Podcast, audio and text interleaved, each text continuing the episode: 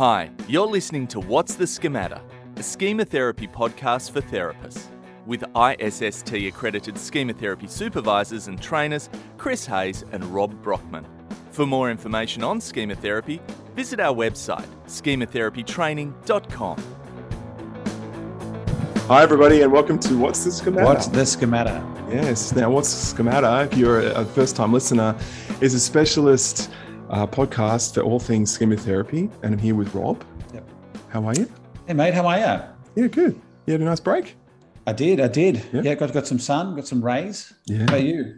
Been travelling up and down, yeah, yeah. up and down uh, Western Australia, the Kingdom of Western Australia. The Kingdom of Western Australia. So, yeah, look, it's Yeah. um, summer here. So, some of you might be um, in the southern part of the um, the world, and here we are in summer. If you listen to this in the northern um, hemisphere, obviously it's a bit different. But yeah, we've been, had a bit of a summer break, and we're ready back on deck for 2022. yeah. And um, I guess, Rob, you know, both you and myself were talking um, throughout last year, thinking more about how we could kind of get new people on today and, and, Yeah. and just generally and just the content. And one thing that we thought about was, you know, really trying to reach out to researchers and people that want to sort of talk about their work. And Absolutely. We saw some work by, um, uh, you could say, an up, up and coming researcher, um, Oz, and I, and I know Oz uh, is over there in Perth. So, Yeah. to, to me, it's all one, like a neighborhood or something. You're all know each yeah, other. yeah, yeah, yeah, but yeah. um, maybe maybe not. But um, and we thought we'd ha- reach out to Oz because we saw particularly one of his papers um, that, that came out from some of his, his research to do with the YSQ and in particular this idea of uh, the YSQ revised. And so um, we're all pretty interested in that. Yeah. Uh, in particular, I was really keen to you know with the idea of getting Oz on because. I, I think we just have to sort this out a little bit, like this with the YSQ. Yeah. Which one do we use? Mm, mm. You Yeah, know, and there's so many out there now. And, and we're using this all the time. The YSQ, you know, a lot, a lot of you that are listening are clinicians that are, you know, sort of using this once a, a day or once a week, and and it's good to have, you know, some up to date uh, thoughts around this as well. So. We're here with um, today with with Oz Yalcin. Uh, Oz, um, welcome to the show.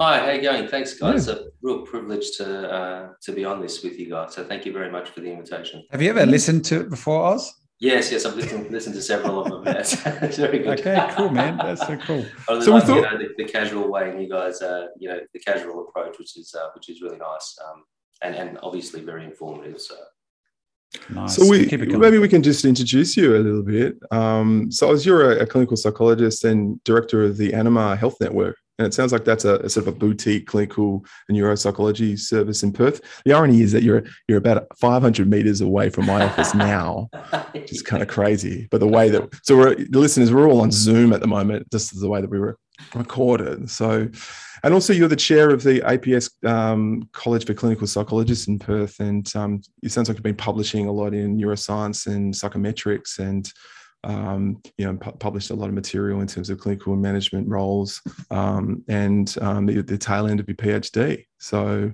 And, and Yes. one, it's so part of the PhD was a, a part of you know the the research on the YSQ. It sounds. yeah, absolutely. So that that basically is the journey uh, of my PhD, um, which is uh, you know really investigating the you know the psychometric properties of the, the the young schema questionnaire and how well it you know is clinically applicable um, when we you know when we look at the you know 1200 different versions of it um, across um, across the many years that it's been you know uh, that it's been developed and so um, yeah fell in you know fell in love with the uh, you know with the clinical aspects of um, of schema therapy and then of course the the, the measurement of schemas um, Are you a schema therapist yourself, um, Oz? I mean, do, do, you, do you practice a lot with schema? Is it one of your modalities? Yeah, definitely. Yeah, definitely Yeah. I do. Um, I like to incorporate uh, schema therapy uh, because, uh, well, for, for a number of reasons. One, one of the main reasons is fantastic language for patients uh, to be able to put to their experience and what they're having. And once they start to gain insight into, um, you know, what that feels like in their day-to-day lives when their schemas get activated, etc., they know exactly what's going on Mm. um, and then that is you know a real uh, Mm. opportunity to uh, you know get them to start doing more adaptive behaviors Mm. and living more adaptively rather than you know sort of surrendering to uh, to their scheme. It does have a nice language, doesn't it? Often and oftentimes clients really go with that. Mm. You know, when you look at them and you say, you know, what would you say if, if I put it to you that you know you've got this side of you that da da da da da, and they just look at you and they go, yeah, yeah, it really resonates. Um, yeah. Definitely, yeah. And so, I mean, I use a lot of EMDR, uh, schema therapy. Um, I fundamentally operate from a psychodynamic um, uh, uh, treatment mode, but incorporate uh, a bunch of other things on top of that. So whatever is sort of clinically indicated for that particular person. Yeah, yeah, yeah. So I was um, when I first read your paper, actually, um, the thing that stuck out for me was that you, or to my knowledge, it's the first time um, someone did a, a, Rasch model analysis of the YSQ. Yeah, is that correct? Yes. So I'm aware that that Rasch is. We won't go too much. I'm sure our listeners aren't too interested to hear about uh, how to do a Rasch uh, mm. model, but um, and maybe even you don't want to talk about it anymore. Oz. but um, you know, is it is it true that um, what, what I understand about Rasch models is, is it sort of represents something of a, of a gold standard now of um, psychometrics in in putting together or uh, analyzing um, the psychometrics on, on these type, types of measures. Um, can you speak to that and maybe pivot into, you know, how you got into this research topic? Yeah, sure, sure, definitely. Um, like Rasch, uh, well, it's not a new um, uh, statistic, but uh, or statistical approach. But the way that we've been able to analyze data from that model has been difficult because we haven't had the, I guess, uh, technology to be able to um, do it uh, in a in an efficient way. Mm.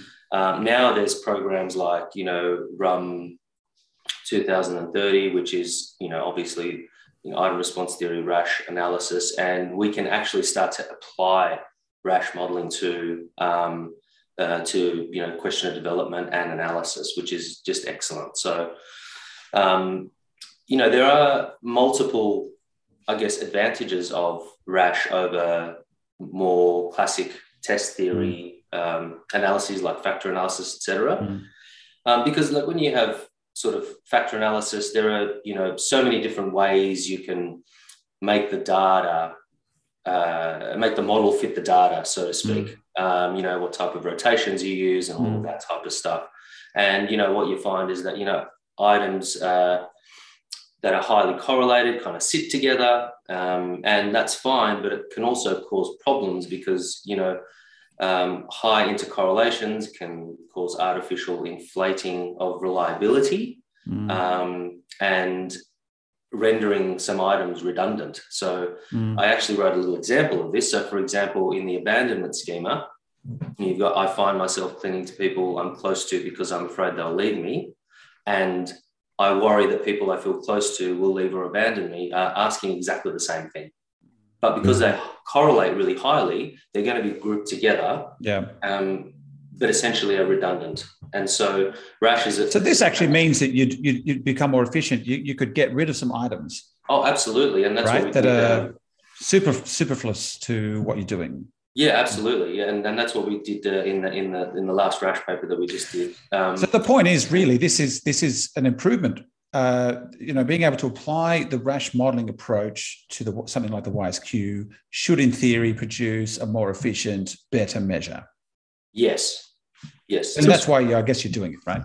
Yeah, absolutely. So. Um, so we, know, do you want to just back up just a bit and just uh, yeah. just tell us what what so you you why you you know decided to to you know approach you know the, the YSQ and maybe give us a background because obviously some of the listeners yeah, might how did you come with the idea? Were you yeah. Yep. Okay, what, so, what, the research uh, is about? Yeah, like uh, well, when I was doing my um, clinical masters, uh, Chris Lee was one of the um, uh, te- well, he's the teacher of the adult psychopathology unit, and uh, that unit was heavily focused on uh, schema therapy. And that really got me interested in schema therapy, which was uh, fantastic. And we were very, I think, fortunate to have this, you know, really diverse. Um, Is that right? Is the adult psychopathology unit uh, at that university? It's heavily schemed. Well, it was when yeah. when I was uh, when I was. It's pretty sure it's changed. Chris now, Lee had schemed it. It? He had schemed and, and, and had done for some time. Um, Mm, and then yeah. I think things changed after that. But um, Yeah. so we were really fortunate to have that. Um, and I was like, well, this is actually really cool. I want to um, apply this. Um, and then, you know, secondary to that, another person, uh, like another supervisor sort of thing, having a, um, uh, got me to start thinking about how we can assess uh, differently, how we can assess questionnaires differently in the terms of development and evaluation. And were introduced the idea of Rasch. And I was like, well, I go, well, why don't we see how well we can apply or whether we can apply the Rasch model to the young schema questionnaire. And that was essentially my master's thesis. So I just did a preliminary sort of study on um, how that um, how that applied. And that then was like, well, okay, now it's time to do a PhD on this because there is a ton of things that we can continue Yeah. to work on. A number of shortfalls. I was going to ask you then. So, for you, what would you see as the the reasons that the YSQ would, would need to be improved? I mean, we've obviously things, seen things in clinical practice, and we're thinking, hmm, I'm not Hmm. sure about that. But is there anything that stands out for you that why the YSQ might need to be improved? Um, yeah, there's there are several uh, several things that, that that led me to think that. Um, I guess one of the things was, and this there's there's literally no studies on the factor factor structure of the long form YSQ Yep. before the one that I did um, uh, a couple of years ago, um, except for an Italian study which uh, which focused mainly on the uh, on the on the schema domains, and so um, so that was one of the things. And if you're going to derive um, a short form of a long form, you kind of need to start with the long form and then you know work your way Yeah. work your way from there. Yeah. Um, the second thing is, and this might uh, surprise you, because it certainly surprised me. There's no published paper that actually I can find that shows how the items from the YSQ short form were derived. Yeah. Right. So the only reference is that it was created by using the five highest correlating items from the long form. However, there's no indication of the type, the size of the sample, which country was undertaken in. yeah. Right. It was looking cetera, up the vibe. It was the vibe of the questions, maybe possibly, or you know, maybe Yeah, well, someone. just Well, there's no. Well, they didn't publish this. Whoever Hmm. created the short form yeah. did did did that, but they didn't publish, Publish it. the, Yeah, the well, I mean, coefficients, um, etc. Yeah. There's no science behind the uh, the, Well, it's the selection. unpublished at least. Mm. Yeah. Yeah, so, so I- I'm pretty sure it was Young and uh, Scott Kellogg actually. It's Mm. Jeffrey Young and Scott. Kellogg. Yeah, so they they were the ones, but I couldn't find a published study on this anywhere, and that was shocking to me because the it's used so widely the short form. Mm. Mm. Um, So it means there was a, Yeah, sort of kind of step that was missed between the, the the long form and the generation of the short form. mm, There's a bunch of studies on the short form, but there was some kind of a developmental step that you picked up that, that seems to be missed in the literature. yes, a, a, a critical one at that. Um, So how do we actually know that these are indeed the best items to be using? Um, and as you've said, you know, there's you know lots of papers that have looked at the factor structure or the construct and predictive validity of the, the short form, um, but they're all done on translated versions. They use large non-clinical samples, um, and a bunch of them have highlighted you know significant issues with uh, cross-loading items and model fit, etc. Yet it continues to be used um, even after they've you know clearly uh, noted in the in, in in the literature that there's problems with it. So It's all we've Um, got in a way. And I So- think, I mean, I think it's all we've got. Like we, we uh, in schema, you kind of need need this measure, and it's really helpful, like to have a measure. And from my perspective, 232 questions, right? Ask Chris. Hmm. Uh, that's Yep. too many questions for most of our clients. Yeah. So I can imagine I, in my head, I just figure that they're sit- sitting around in a room. They go, you know what? Let's just make it 90. And then they, you know, uh, they did some analysis to get to that, but the motivation would have been there to, to cut this thing down. mm, Yeah. mm, abs- yeah, yeah, agree. So really, you're looking at understanding how the the, the questionnaire functions from a, a drop down from the long form to the to the short form, and looking at what particular items are going to be really meaningful that are loading on that Mm. concept. Yeah. Yeah, and not only um, not only for you know internal consistency, etc., but also um, getting the most statistically appropriate and clinically appropriate items to include. Yeah, sure. And I think that's that's really important. So you can have you know really uh, nice sounding items, but if mm. you know mm. if they're statistically not sound, then um, then then we're going to have problems. So really, we're looking at this as a piece of work. It's like you've gone back and done this work that maybe should have been done before, but you've gone back and said, well, we're going to start back. We're not going to go with the short form because it sort of seemed a bit random to land on those. Mm. We're going to go back to the long form and we're going to try to make that as efficient as possible and see. And you ended up with, a, if I'm not wrong, 118 items. 116. 116 items. Okay. So exactly half. That's pretty good result. that's great. Yeah, yeah. And okay, could you say a few things about about why don't we just get into that research now uh, from your perspective? Like, what what are some of the key takeaways um, from from that research? Hmm.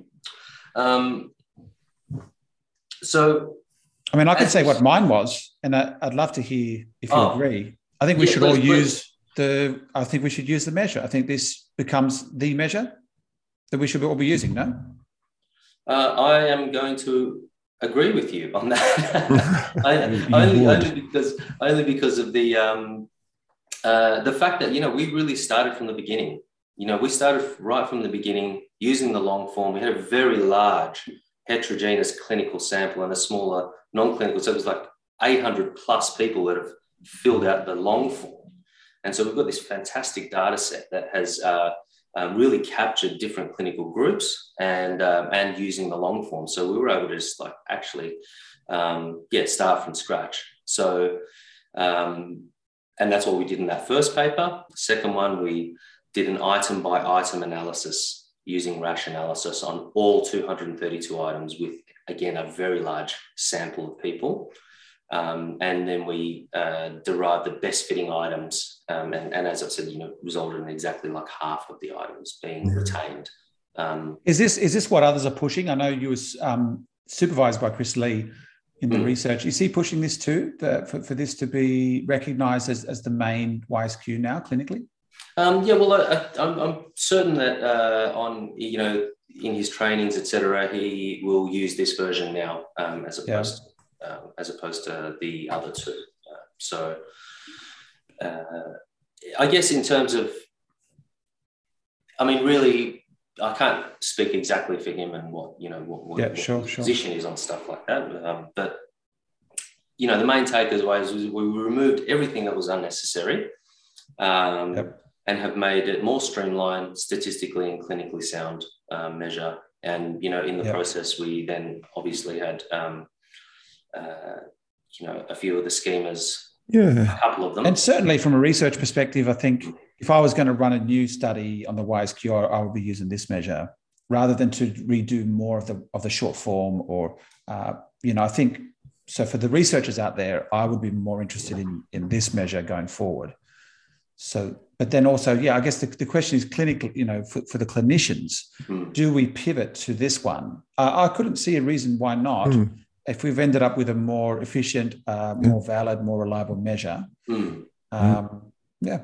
So on top of the measure itself, um, you know, it seemed like there was a couple other sort of takeaways in regards to the actual schema mm. kind of um, concept. So, so I noticed that you know um, there were the two you know larger kind of components were splitting the emotional inhibition schema mm. into two uh, concept. So maybe we could talk about that, and also splitting up the punitiveness schema into mm. sort of sub schema. Would you call them sub schemas, or we can? I would call, them, them independent schemas. schemas. Yeah, yeah, cool. Okay, yeah, so can you maybe t- talk a bit more about that? You know, maybe start. Maybe let's start with the emotional inhibition element. What did you notice in terms of the, you know, the what was the data sort of telling you? Yeah, like um, so we found that they are actually uh, very independent constructs. Um, you know, uh, as we're doing the Rasch analysis, you know that also does a confirmatory fact, like confirmatory factor analysis in there, and um, it just kind of you know re reconfirmed that there were uh, there were separate factors in the emotional inhibition and the punitiveness schema. So. If we look at um, the emotional constriction, for example, that was found also in a study by Schmidt early on, early, early on in the piece, and, and also by Lee, um, and found that, you know, the, you know, emotional constriction and fear of losing control were in fact kind of two separate constructs. Um, and that's what we found in our uh, first paper as well. So, you say that the, the, classic, so that you're sort of talking about the two different factors, being one being about constriction, about emotion, mm. another one about like if I have emotion, bad things will happen, I'll lose control. Would mm. you kind of think that the classical definition of what a what the emotional uh, inhibition schema is would it more low to the the former to the you know the constriction well of, i mean I'll, I'll, make a comment on that just now but the the over the, like emotional constriction is really like an over control and a disconnection from emotion so yeah. you know the core beliefs or thoughts might you know sound something like showing emotion is weak or embarrassing it's strong uh, it's mm-hmm. strong to be unemotional you know mm-hmm. em- uh, emotions aren't important and you know the general theme of you know excessive over control of emotions due to feelings of shame and embarrassment of all emotions including positive ones mm. um, and so similar to the emotional inhibition construct in the original formulation um, you know you might find that people growing up in families where spontaneous emotions were frowned upon or ridiculed um, it was just the safest option to learn to be robotic appear unemotional to other people um, and this also plays out, you know, in, in schools being bullied, etc. Mm-hmm. Um, and, you know, really closely linked with defectiveness and the, the you know, emotional yeah. deprivation schema. So yeah. you might you might see uh, the emotional yeah. constriction presenting in social anxiety, mm. people uh, PTSD, uh, schizotypal, and you know. Because if I show disorders. emotions, if I show emotions, then I'm and then and then enter the defectiveness schema or yeah it's it's kind of i guess coming from that that, that, that would kind of like highly highly correlate because it's a conditional schema also right? We think about um, emotional inhibition as a, as a more of a conditional schema. So mm. there can be other schemas underneath that as well. Yeah yeah absolutely. So this is this is kind of like a like an over an over control or mm. an inhibition due to shame and embarrassment. Um, but another point here as well is like you know there's they might present in other types of um, presentations too, like you know in schizophrenia. Um, you know, it's closely linked with like alexithymia as well. Mm-hmm. So you might have patients like that, uh, anhedonia, obviously, like depression. Mm-hmm. Um, and the, there is one other thing, which is like the cultural factors to consider as well. So, for yeah. example, like in Asian countries, stoicism and maintaining composure are traits that are more highly valued than emotional um, uh, expression, and, and so yeah. you're going to have more of that in that sort of group. So, um, should I? Sorry, go on. Yeah, I was going to say it doesn't. I guess sometimes it doesn't necessarily have to load on the shame element. It could be just I don't know what to do. It's awkward. There's an yeah. awkwardness because there's no kind of um, yeah modeling of expression. So it's kind of like, uh, what do I do now, kind of thing, rather mm. than just being free and easy and and being spontaneous. Spontaneous. But the second one was more different. It was slightly mm. different angles. The second, yeah, yeah emotional. So, the, yeah, so the fear of losing control. You know, yeah. core beliefs around that might be, you know, kind of like I can't control myself. I'll be overwhelmed by my emotions. Mm. You know, mm. if I show how I feel, I'll ruin everything you know, my emotions lead to damage. And so, yeah. you know, the, the, general theme is that there's a belief that a dire consequences will result from failing to maintain control of emotions. So there can yeah. be some link to vulnerability to harm, no? Um, yeah. Hmm. Yeah. Yeah. It's almost like if I if I don't control my emotions, something bad would happen. Things mm. Yeah, yeah, absolutely, absolutely, and and I think you know in terms of like uh, clinical presentation, you might find that people with a fear of losing control uh, schema have more persistent preoccupations with their, with their own internal processes. So, for example, in panic disorder or anxiety disorders, or um, you might find in OCD uh, where people have violent and intrusive thoughts about harming other people, and there's a fear that they may enact them. And mm. so there's a there's a there's a there's a real fear, the fear of, of the consequences of emotions. Yes. Yeah. yeah. Um, you could also, I guess, you'd see this in you know anorexia and other eating disorders. Um, mm. And uh, you know, as you mentioned about sort of like the vulnerability to harm, there's certainly a hypervigilance element to it. So, um, you know, hyper hypervigilance to threat, and you might see that in BPD or other cluster B personality disorders and so, PTSD as well to really simplify things, the first version of you know this kind of a constricting emotional mm. inhibition is about emotions are somewhat shame they're shameful. Mm. They need to be constricted. Awkward. Yeah, awkwardness.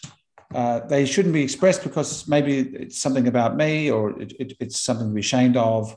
Mm. uh, versus the second type is emotions are scary. Yeah, they're Yeah, volatile, I will lose- scary. Bro. I will lose control of my Yeah. emotions um, if uh, if I don't keep them in check. And that, then that's scary. And then bad- There's some scary consequence. Yes. yes. bad things will happen. Yeah. Mm. So then, if we think about the back childhood backgrounds, Hmm. if I just to typify things, you Hmm. might have, you know, typical thing for the first version might be a parent who shames a kid for crying or for having emotions or something, Mhm. And a, a background for the second one could be something like um, just very volatile parents, very angry, volatile, Mm. you know, chaotic. I don't know, something like this. Yeah, and sort of like I guess coming from a more like anxious predisposition, Hmm. and so you know more of an anxious, dysregulated presentation early on in the piece. So if Yeah. you've got, um, you know, if you're more prone to anxiety, then it's likely that you know you're going, and you have anxious parents, Mm. it's more likely that you're going to probably Right. So you have- might have you might have like a, a sort of a, a temperament where you're sort of anxious and then you've got Mm. anxiety around that and they're reinforcing this idea that you need to kind of what, control your anxiety or keep it Mm. together. Yeah. Yeah. Nice. Yeah.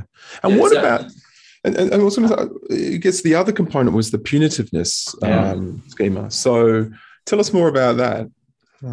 Yeah.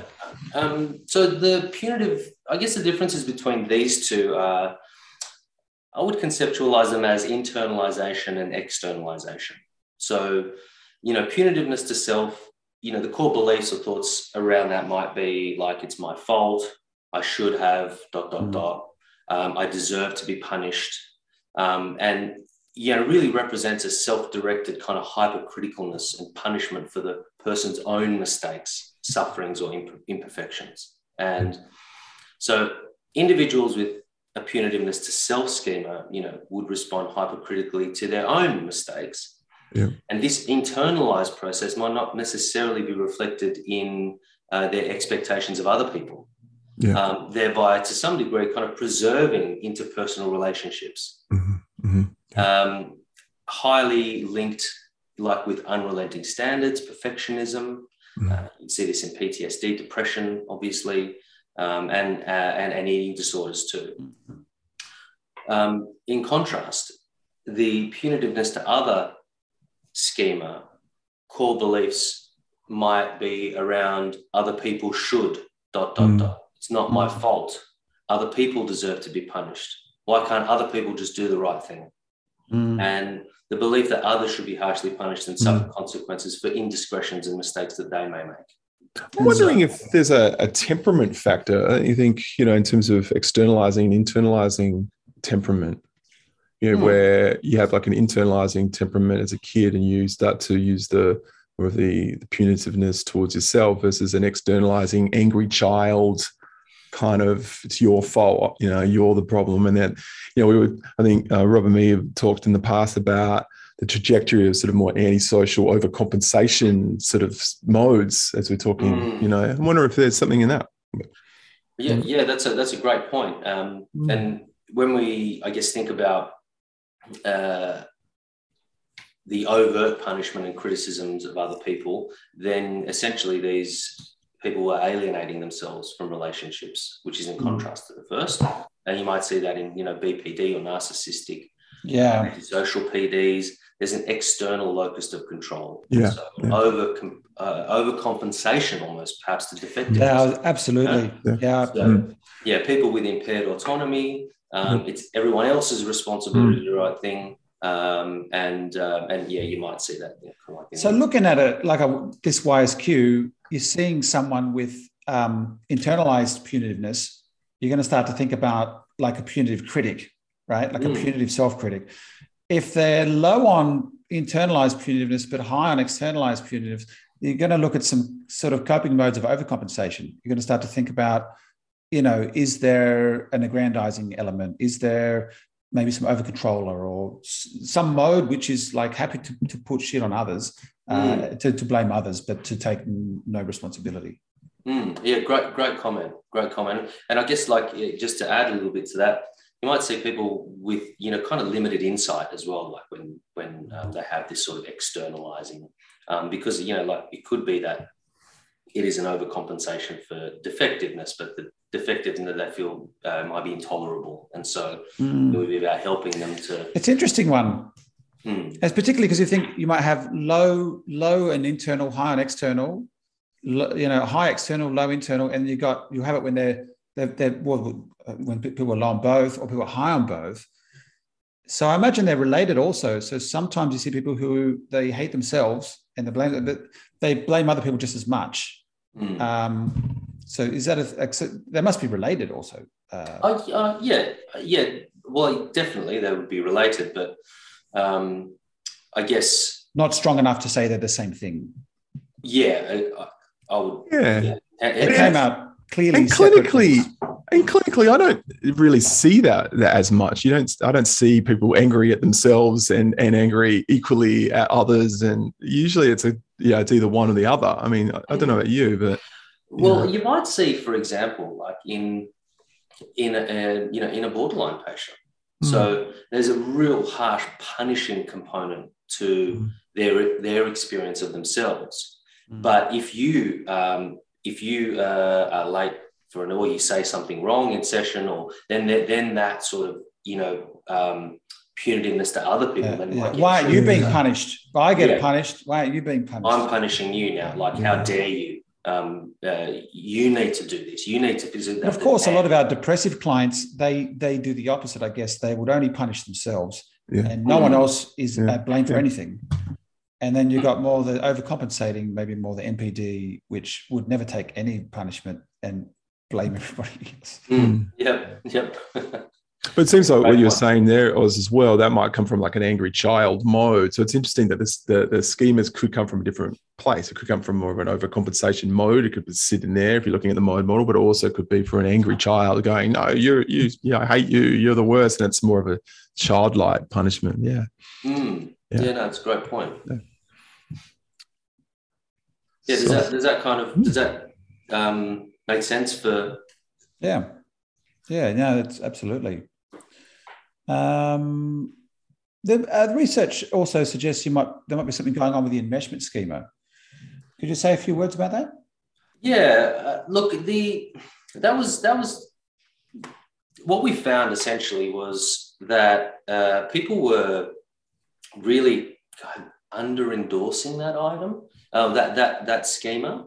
Um, so we saw, you know, a, quite a large clinical group um, not Mm. And no one had behaving in a- yeah, not behaving in a way that you would anticipate they would Mm. um, for uh, a clinical presentation. And so, um, uh, you know, one explanation might be that the uh, items throughout the subscale don't adequately capture the varying degrees of enmeshment. Um, perhaps the you know the perceived the, the, the gaps between the item thresholds um, uh, are not sensitive enough to, I guess, detect small changes in severity. Um, so Mm. So you're saying that it didn't really come out as a valid schema.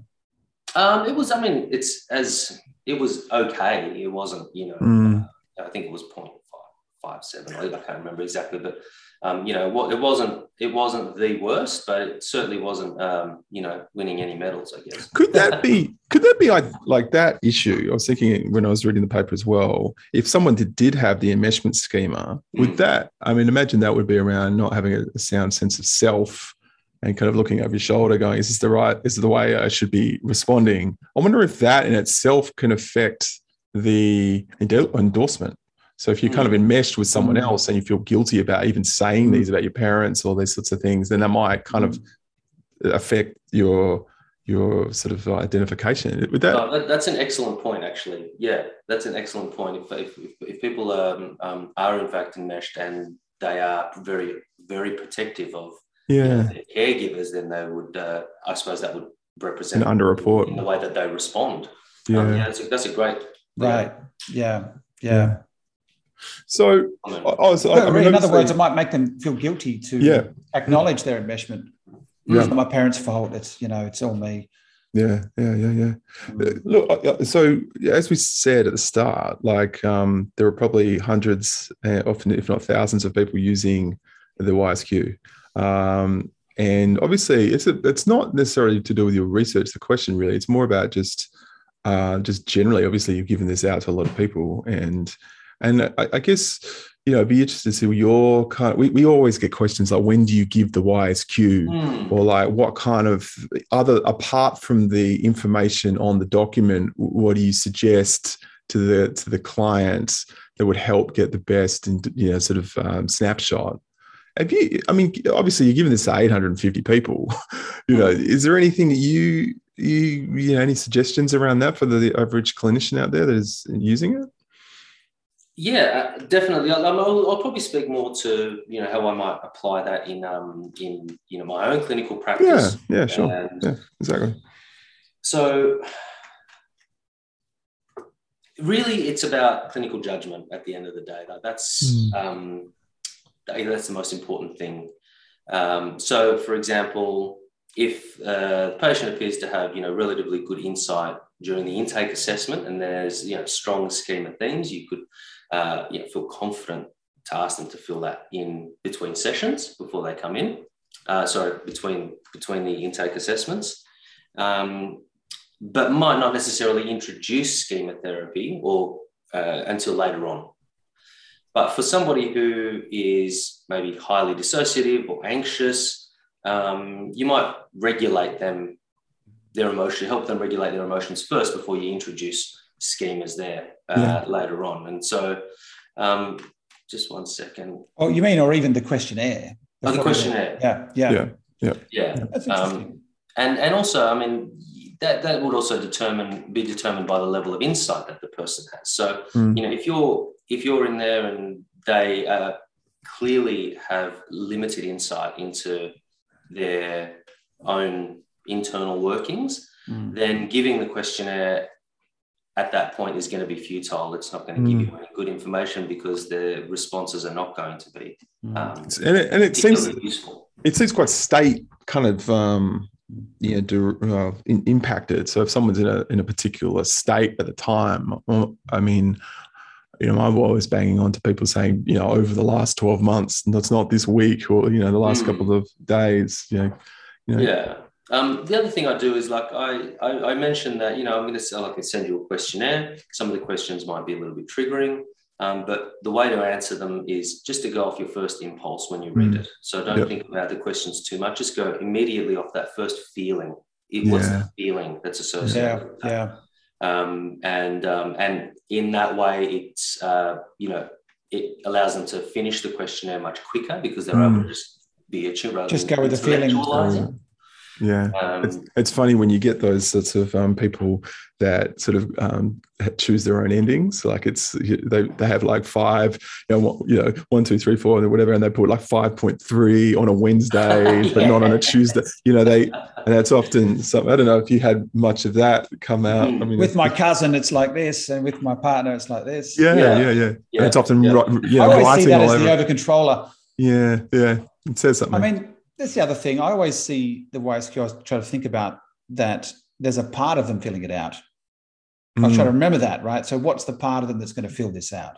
mm, mm. Yeah, we that's talked about state based, right? So, if, if they're filling it out and they're in a place where they're questioning wh- whether they even want to be in therapy and they want to run away, and you, you're going to get results that look like that, right? Mm, mm. Yeah, um, you know, I mean, essentially, the YSQ should be less affected by state um, because that's kind of more uh, in line with um, uh, the, uh, excuse me, Well, that's more in line with the SMI, which yes, yes, sorry, that's, that's yes. Um, uh, as opposed to traits, which is you know you should have Mm. consistent results over time when you're administering this because it's obviously trying to capture Yeah. older constructs, etc. Um, but you're absolutely right. It, it is uh, it still is influenced by you know someone's feeling great and you know they're, they're not going to necessarily endorse um, accurately. You know, Oh, exactly. Or if you're in an aggrandizer mode, filling Yes. it out and you say, oh, Mm. you know, I deep down, I feel like I'm a defective human. Hmm, no, that's not going to happen. That's right. yeah. So, um, yeah. So, I would be looking to see whether this person is an intellectualizer, whether their presentation is congruent um, with how they, um, you know, uh, how they might, I might answer expect them to answer a questionnaire and um, and just go with what's kind of clinically indicated. Um, yeah. Yeah. So, you know, I know some of the research prior to the study uh, with the Rasch um, factor, know, analysis. Um, I think the, paper you had in 2020 you know, was looking at uh, a reconceptualization of the domain structure of schemas. Hmm. Can you say a little bit about this? You know, you know, maybe what does the research um, suggest to be the most accurate domain structure? Is it is it important? You know, what do you, what do you think? Um, no, that's that's a great question. Um, in our in our first uh, that the factor structure paper, we did find that um, four domains were more appropriate, but we found a domain, I guess, that was not really present in the literature anywhere else, and that was the um, emotion dysregulation domain. Okay.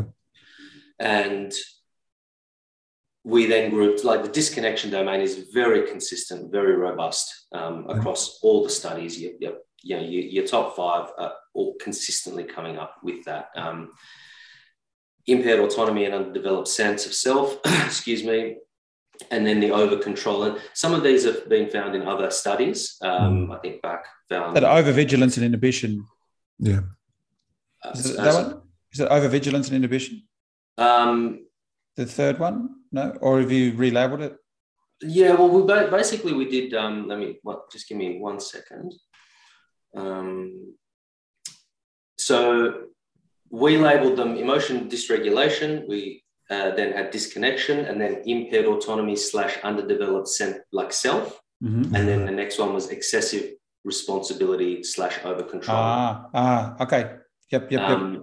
Yeah, and what we found was the kind of emotion dysregulation uh, domain contained schemas like entitlement, punitiveness to uh. other ah. people, fear of losing control, emotional constriction, punitiveness to negativity. Now, this is different though. Like because uh, if I'm not wrong, this is a sample of borderline clients.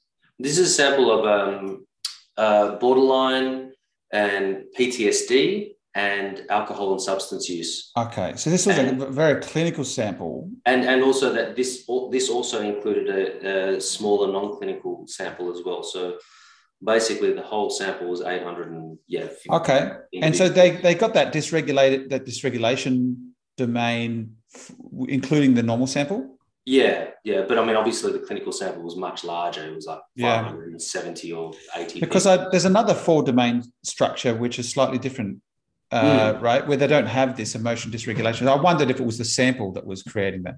Yeah, that's. I mean, that's a great observation, and it, uh, I would, um, I would say probably yes, because if you think about PTSD, alcohol and substance use, and borderline personality hmm. disorder, mm. you're going to have um, a whole bunch of these you know themes that are going to group together um, and so clinically that would make sense now um, although i haven't uh, published this um, i've just done some preliminary kind of um, hot off the press people hot off the uh, press on the I um, just on, did it on uh, the factor structure using um, he just ran another another model while we're doing a podcast. Yeah, distracted. Just, just on the fly. Let me ask the computer. Um, and we found um, we found uh, the first factor um, was kind of you know concerned with external locus of control, failure, vulnerability to harm, negativity, dependence, yeah. and then another factor which was um, around attachment, which is your you know that domain structure that's you know consistent. Um, you know, abandonment, defectiveness, social isolation, mistrust, and emotional deprivation. And the third one we found over control. So we looked at this um, and that being punitiveness to self, emotional constriction, unrelenting standards, all so self-directed and shame-based. So, so, there's stuff really like um, it's about attachment, mm. which is like connection. Yep. And then it's like uh, I might be getting this wrong. Like it's it's it's almost like me in the world. Like uh, uh, how how dangerous is the world? Uh, mm-hmm right? Yes. And, and that's a sort of underdeveloped self type of. You know, yeah, yeah. Um, Me in the world. Am I competent in the world, or can I cope in the world? Yes. And then the third one was. I want to. I want to say the dysregulation one last. What was the third one? Oh, so I'm, I'm talking about now the diff, diff, diff, the one that I've just done on my most recent. Uh, oh, you mean the one you just did just a second? Okay. Yeah, just a second. so what was the third one in there? Um, the third one was around over control. Sure. Yeah. Okay. So then there's that's almost like a coping element. Like so now, ha- yeah. Yep. So self-directed, shame-based. You know, and there's literature. You know, radically open DBT yeah. and things to help with this kind of thing because you you know restrictive um, you know anorexic presentations and things like that. And the fourth one is. Fourth one is underdeveloped self. Oh, okay. Okay, and that's subjugation, self-sacrifice, approval-seeking enmeshment. So you've done away with this, this dysregulation idea. Yeah, well, it's. I mean, it just wasn't coming up in the same kind of way. Um, but there is a fifth factor. So I know the most recent sort of literature is highlighting a four domain mm-hmm. um, uh, structure, but you know, in these preliminary studies, I found five was actually the most appropriate. So the fifth one is um, about under control. So entitlement. But that would make sense. That would make perfect sense. Let's hope the data makes sense. Yeah. So, what, yeah. clinically, like, how would you sort of see this as important? Like, you know, in terms of, is it? I mean, is it? So, what? Are we braining? Are we Does like? It even matter? Are we? Are we like total schema nerds that are talking about stuff that doesn't? Maybe, you know, maybe. I mean, does it? Does it? Yeah. Does um, it schemata? Does it um, That's good, Rob. That's great. well, I guess um, I guess if you were trying to capture more broad themes around yeah. um, around things, then yes. Um, you know, I, am thinking it might matter in terms of needs. Like it might be sort of kind of, you know, I'm, I'm assuming each of those factors and those sort of overarching mm. concepts would have different need kind of portfolio. So you might be more aware of that when you're doing things like limited reparenting or mm. you know, conceptualizing the client. I don't, I don't know. Do you, is that am I off? Yeah, I mean, that's, I've got to admit, I never found it mattered. Like when it when you look at the questionnaire, you look for those schemas. Like you're trying to hone in mm. more than you're trying to pan out. Mm. So maybe maybe in a research sense, it might be helpful, um, yeah. but maybe less sense in a kind of clinical, um, you know, utility uh, situation. So look, it seems like we we you know obviously um, are quite uh, excited about the, the, the questionnaire itself, and I'm assuming we can um, yeah share this with our listeners. Uh, can we? Is it okay for us to use it clinically? Uh, how's it? Yeah. How's it fit? Yeah, absolutely. It is. Um, it's at the moment it is freely available from the actual article. Uh, yep. Um, the uh, you can download it from the supplementary materials, so you can get the yeah, Wise sure. QR, right. and then also there's an Excel scorer. Yeah, well and we and we might try and get it onto the show notes as well, so people can access it that way as well, just to get it get it out there. Yeah, I'd be happy happy to. Um, but you know, and, but based on on on what I've read and and you know talking to you, Oz, I think um, you'll find this measure gets more and more usage, and we might make it the more standard thing now in the training going forward, but that kind of thing. What do you think, Chris? Yeah, absolutely. I mean, I think mm. it's um it's important to kind of have things that are sort of uh, well. I think the key thing is that it's there's some evidence based, but it's also the shorter form, which is yeah. fantastic. One thing that I am interested, I don't know if you've seen uh, Oz, but there has been some recent um, material come out with new schemas and a new sort of model of schema therapy mm-hmm. with a couple of new schemas in that. In that, I don't know if you've seen that or not. Um, yes. Yeah, yeah. I guess I guess it sounds like you know th- there are there's scope for more kind of constructs to come into the, you know, mm. busting above the 18. Because the we're at 20 now, right? yeah. the well, 20 become yeah. the 20 model if we take this seriously. Mm. Um, the, look, I can't say a huge amount about that because um, it's kind of like not where my research is, um, yeah. you know, is centered around. Yeah, sure. Um, and so I've no doubt that there would be other things and other schemas mm. uh, that would mm. emerge over time. Um, mm you know, in terms of this uh, uh, this justice sort of schema, yeah. you know, the world is a, an unfair place. Um, yeah, I mean, yeah, it's clinically relevant and important. I think there's probably just needs to be a little bit more mm. uh, done on it. But, yeah. But what, I, what I can tell you about though is um, the research, the next paper that I'm doing, which I'm almost finished and about to submit, is how is the um, construct and predictive validity of each of these different versions. So I've basically got the WISE QR, the short form, long form, and compared them all. It's like a versus, like a head to head. Yeah, absolutely. Yeah. Like And Street s- Fighter. Seeing how well, See who wins. seeing how well each of them. Um, WWF. you can see them in the ring just fine. Yeah. Um, so, um, so Rasch can do this really cool thing uh, called test equating, and what it does is it gets a common metric across um, each of the different versions, so that you can compare them in a valid way. And so that's what we did first, and then uh, we looked at how well they could predict psychopathology scores in different clinical groups. So um, we found some pretty cool and interesting stuff. So in this, like for example, the schema group with lots of BPD, um, we found that the YSQR was a better, uh, better predictor um, of change. So actually YSQ change pre and post Yeah. and SCL90 change for the global severity index. Mhm. The uh, YSQR was better at predicting change. Oh, and wow. change in So that Yeah. says something. That's a different thing, isn't it? That that shows Mm. it's the utility. It's got it's got more clinical utility. It's more sensitive to the kind of changes that we're looking for in therapy. Yes, yeah, Hmm. yeah, Yeah. Hmm. incredibly so. And you know, interestingly, failure was the biggest independent independent predictor across all of them, and Mm. um, the YSQR had the biggest, um, uh, you know, v- variance. So you've gotten Um, rid of like you used the full 232 items. You got rid of items that weren't working, items Hmm. that weren't too good, that were inefficient, and you ended up with half the items. Mhm. Did you construct any new items? No, Okay, no, all right. No. so we I just think- ended up with with the most efficient, hopefully valid version of the YSQ. Yes, yes, that's that was our aim, and I feel like we're, uh, I feel like we're we're pretty much there. Yeah. Um, Yep.